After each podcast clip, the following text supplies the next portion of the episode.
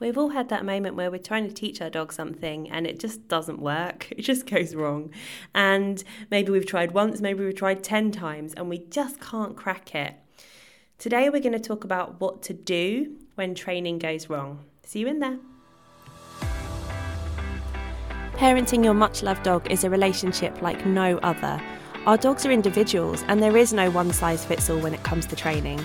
Hi, I'm Dr. Holly Tett, professional dog trainer and clinical psychologist, and each week on Letters from Your Dog, we'll look at understanding specific dog training questions and struggles from your dog's point of view.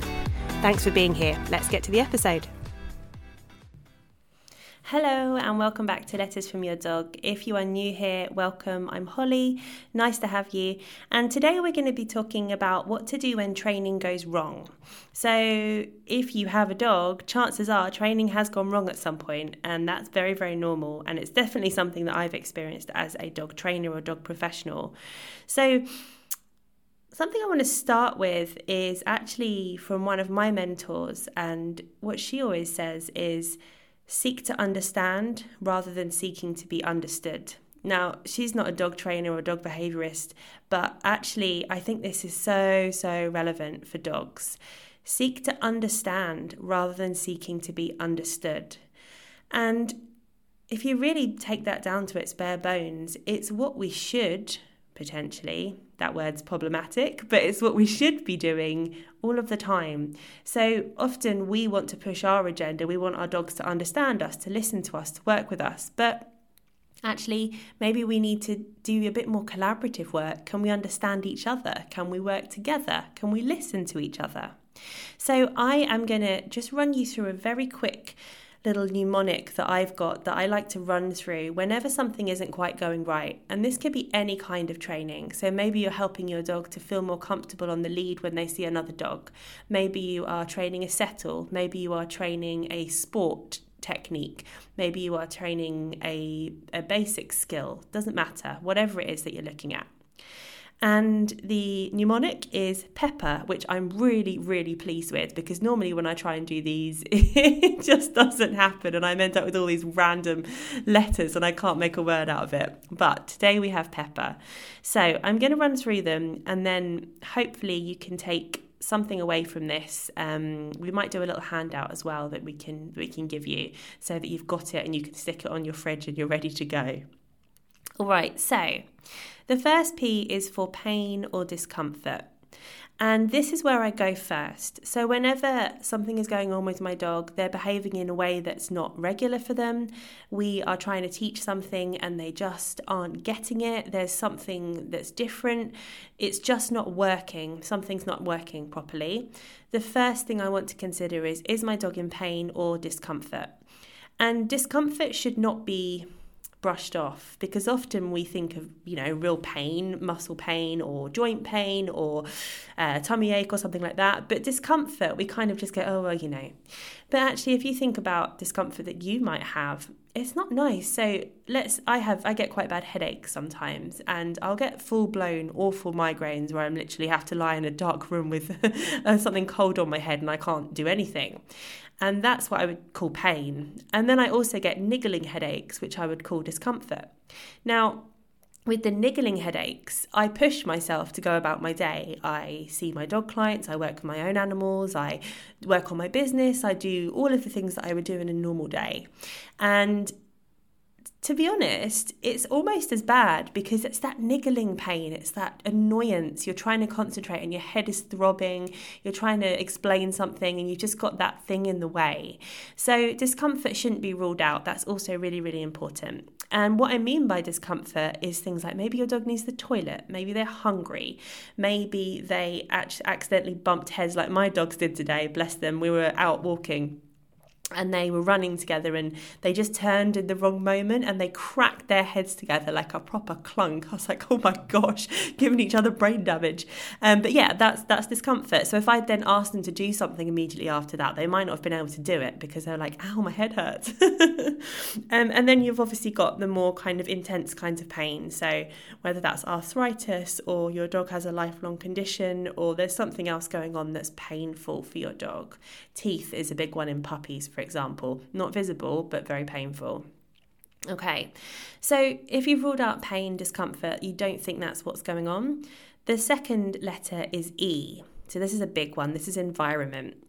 And there's so much that goes into environment. So if I'm trying to teach something to my puppy or my dog and they're just not getting it, is there something around that's making that too hard for them? Is there a noise that's going on that is distracting? Is there a smell that's wanting they want to go off and investigate? Are there other distractions? Are there people? Are there other animals? Am I in a dog training class and there's other dogs barking or whining or staring at my dog or pulling towards my dog? Is my dog in a space that's not comfortable? Do they feel backed into a corner? Am I leaning over them? Am I doing something to make them feel physically uncomfortable or unsafe?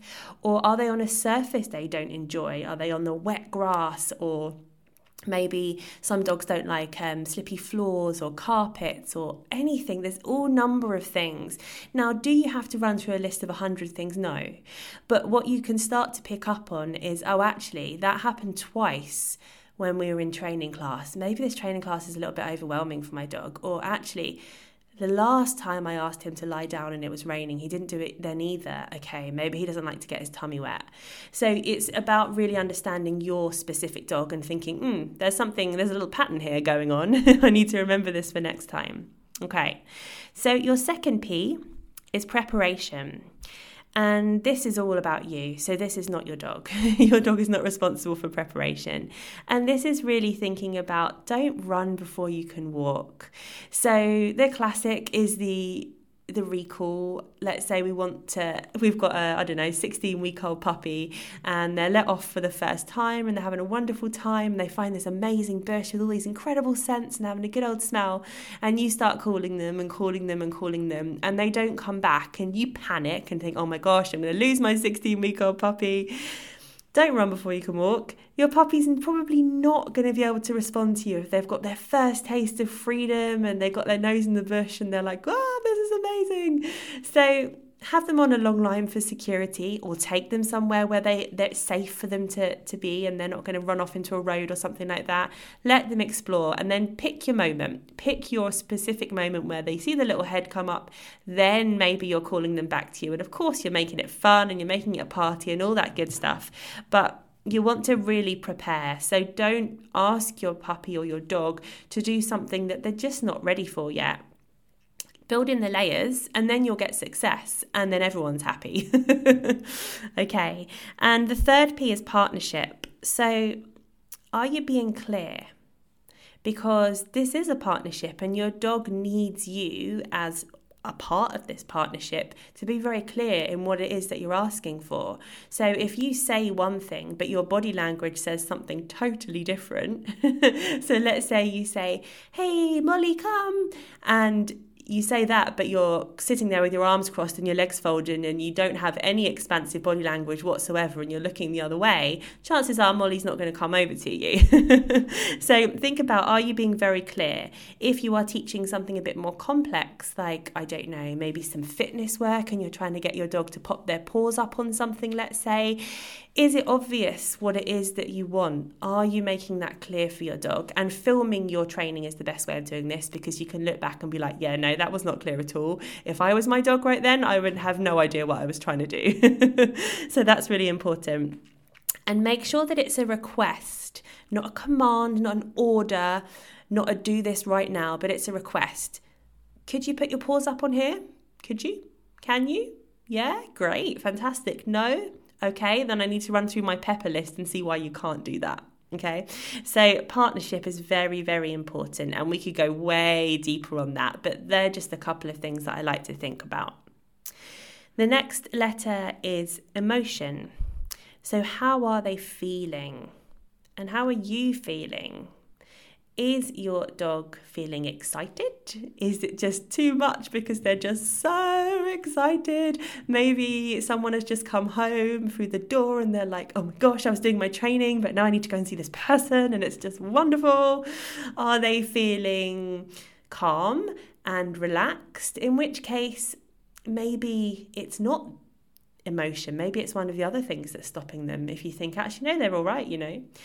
Are they feeling frustrated? Are they feeling stressed? Because it's pretty hard to do things when you're feeling one of those ways. and then how are you feeling? Are you feeling frustrated and stressed and therefore you are a bit short with the things you ask your dog to do? Are you feeling confused? Did you did you start this training session with one thing in mind and then all of a sudden we've we found ourselves not doing that and doing something else and you don't really know what it is you're trying to teach. so really have a think about the emotional side here. How's your dog feeling? And of course you can't see into your dog's brain, but again, have a little look at their body language. Have a little look at the way they're behaving behaving. What does that tell you? What does that tell you about your individual dog? Not what google tells you that body language says but actually what you've learned it means for your dog. And look at your own body language. How are you standing? Like i said are you standing there with your arms crossed not not looking at your dog? Are you getting frustrated? Are you maybe slamming your treat pouch down on the side because you're like oh i just want to teach this and they're not doing it. So emotion and the last one is repetition. And this is an interesting one because I think repetition goes both ways. So we can do too much repetition. And the one thing I really can't stand in dog training, I say the one thing, there's many things, but one of the things that I can't stand is these boring drills of, for example, roll over, yes, treat, roll over, yes, treat, roll over, yes, treat. I mean, if the dog's having the time of their life, sure, but we all like a bit of variety. So don't just repeat the same thing over and over and over and over again in that kind of rote learning way in one session, but also try not to just do the same session over and over again because people often say to me, Oh, this was working really well for my dog, but it's not now. And I'll ask, how often are you doing it? And they're like, oh, that's all we've been doing, like five times a day for a week. And I'm like, well, I could eat Maltesers five times a day for a week, and you know, I probably would still eat them, but I'd be a little bit bored, and I might be interested in trying something else. So too much repetition, that can be a problem. And the other side is too little repetition. And we kind of spoke about this a little bit already, but don't walk before you can run, it comes in again. If you haven't done much practice, don't expect your dog to be able to do what you're asking them to do. and same for you. If you haven't done much practice in this training lark, do a little bit of practice without your dog even there. If you're doing something where your body is really important, or maybe you're using a food lure or a toy or something like that, have a practice, even film yourself, no one has to see it, and just look and see, oh, okay, when my dog is here, this is what this will look like. So, all of these things together come up with pepper. So, just to remind you, we've got pain and discomfort, we've got environment, preparation, partnership, emotion, and repetition. And just taking you back to what we said at the beginning, hold in mind that you are seeking to understand rather than seeking to be understood. Okay, that's everything for today. Take care. Just before you go, let me tell you about something really cool that's coming up very, very soon. And that is the Keynote Conference Kindness is Essential, Not Optional, the Dog Behaviour Conference. It's our second year running this event, and we've got over 25 world class dog behaviour experts coming to share their knowledge, their expertise, and their dog behaviour advice with you completely for free. So, we are running it for two whole weeks, and every single day you'll get access to two amazing interviews. They're super, super short, so you can listen to them when you're driving, walking the dog, or even cleaning. I'd love to see you there, so if you are interested, simply click the link in the show notes, which will take you right there and register you for free. The event starts from the 31st of January and runs for two weeks, but you can join us at any point. And if you're listening after the end of February 2022, you can also access the recorded conference via our website, pawsupdogs.com. So go ahead, go to the show notes, click the link to register, and we'll see you there.